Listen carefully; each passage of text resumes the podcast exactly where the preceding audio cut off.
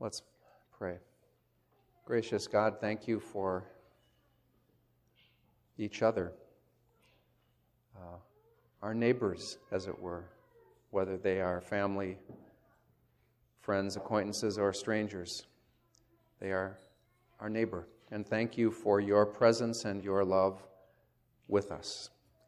And on this glorious sunny fall day, Lord, uh, help us to take it into our hearts that we are blessed to be a blessing. Amen.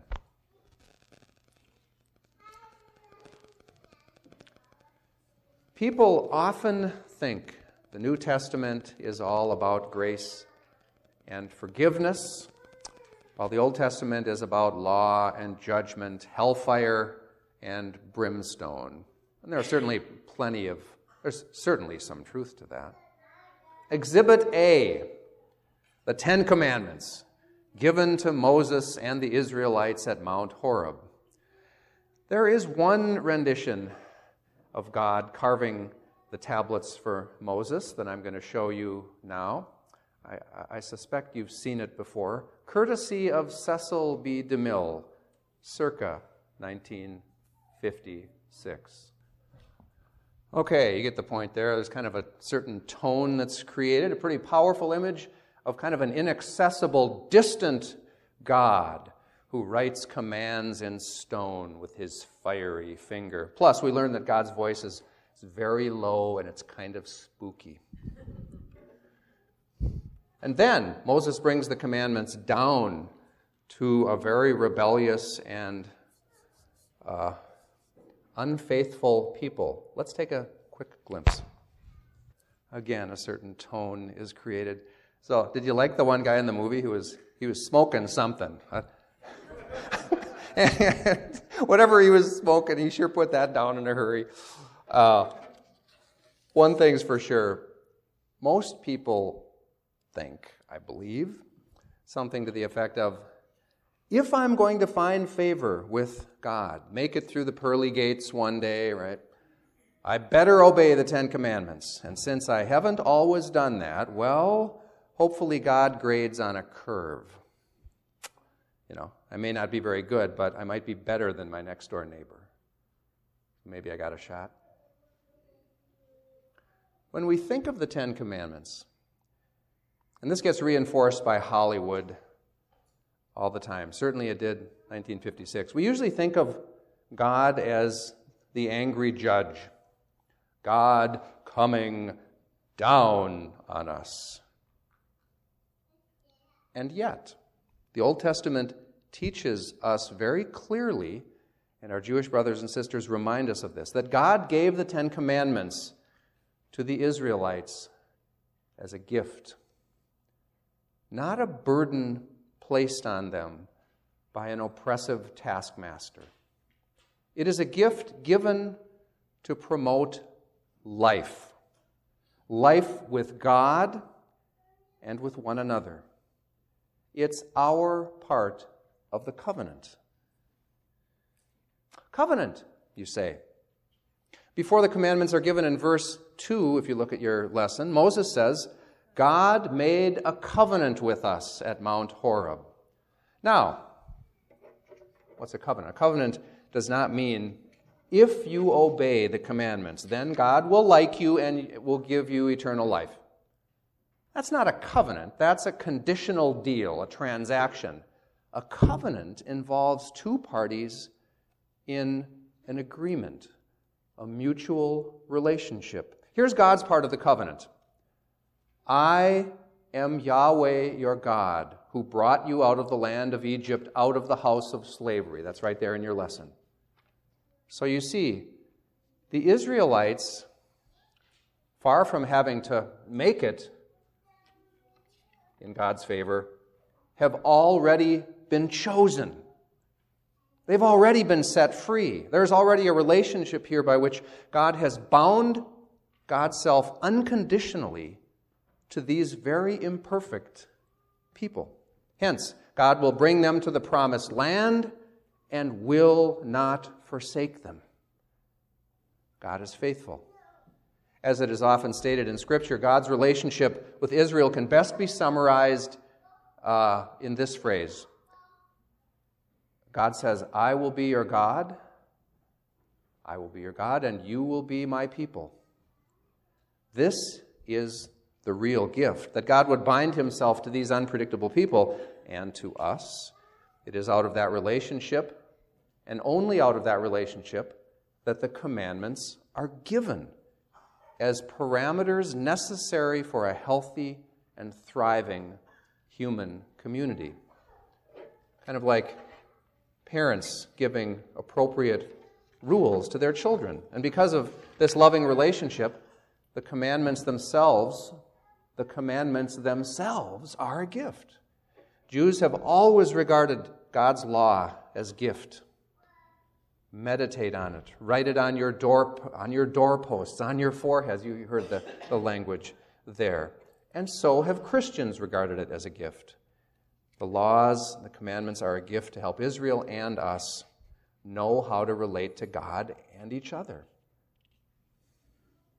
This means, contrary to popular understanding, the Ten Commandments were not an entrance exam for the Israelites because they were already God's people.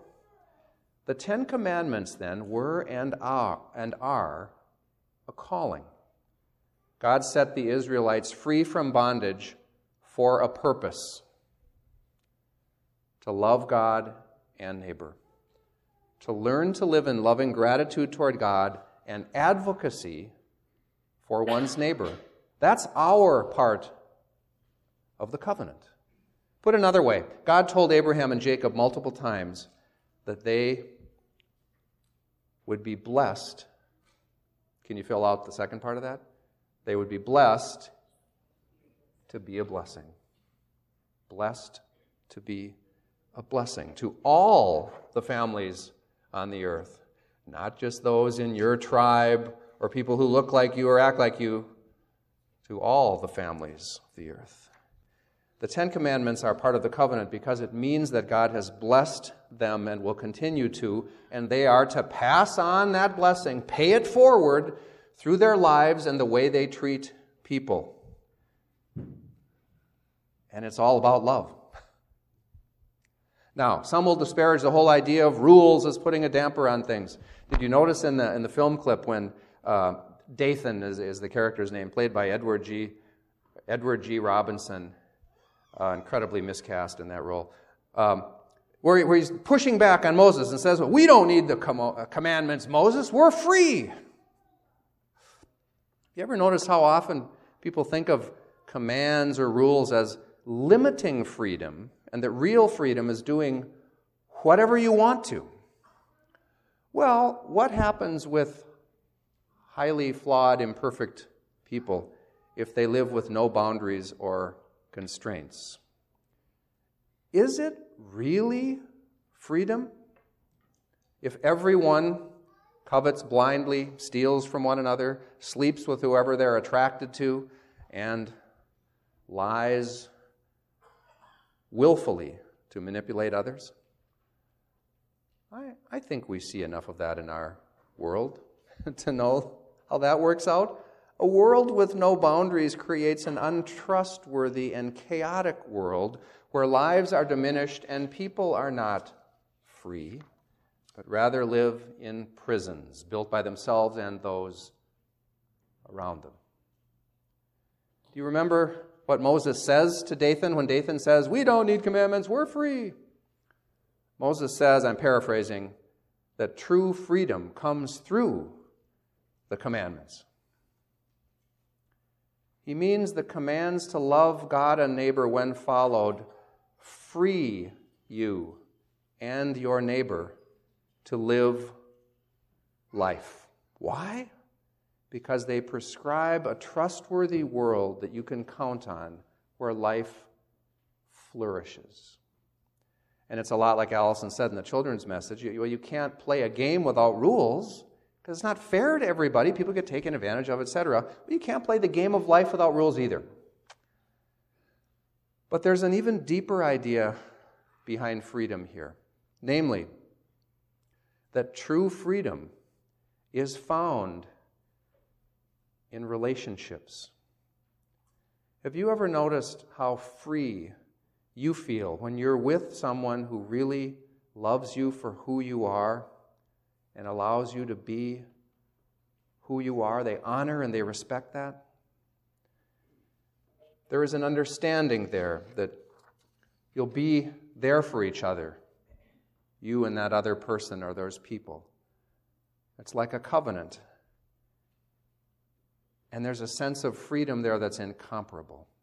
Freedom then is found in giving and sharing love with those around you. In a sense, being bound to those people in a covenant sort of blessing relationship.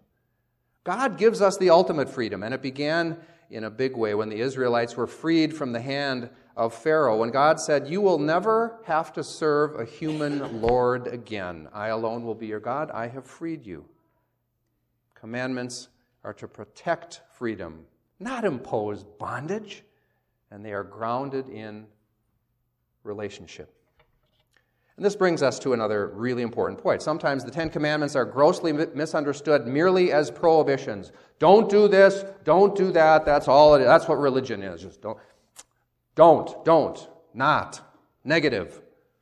The commandments, however, don't only prohibit you from hurting your neighbor, and they do that, they are even more fundamentally God's calling and invitation to proactively help your neighbor thrive.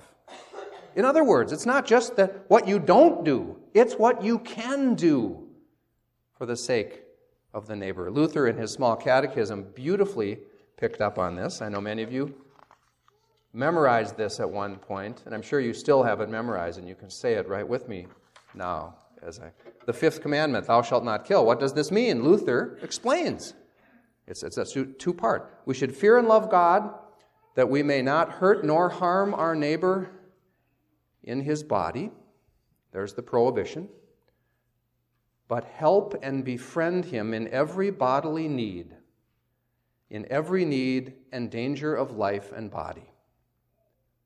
And there is proactive love. Not only do we not kill or harm our neighbor, we are called to help and befriend our neighbor. Why exactly? Because we are surrounded by grace and called to extend it. That's why. It's that whole covenant thing.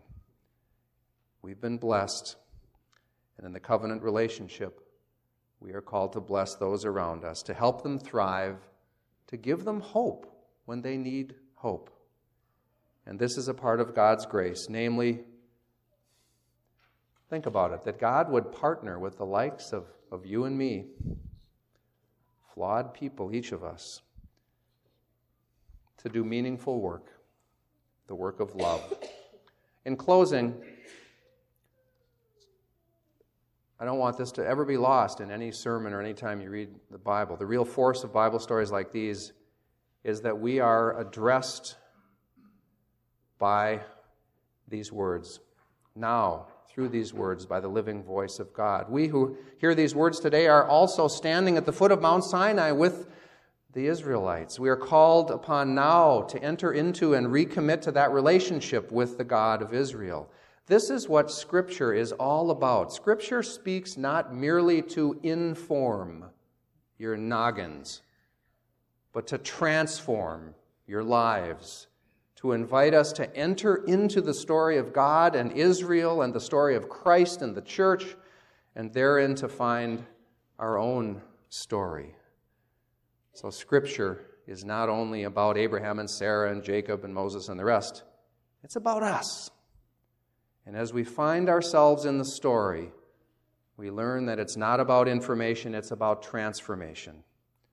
The Ten Commandments are given to help us create for ourselves and for the sake of our neighbor glimpses into God's kingdom, a countercultural witness. I close with a quote from The Truth About God by Stanley Hauerwas and Will uh, Willimon. The commandments are not guidelines for humanity in general.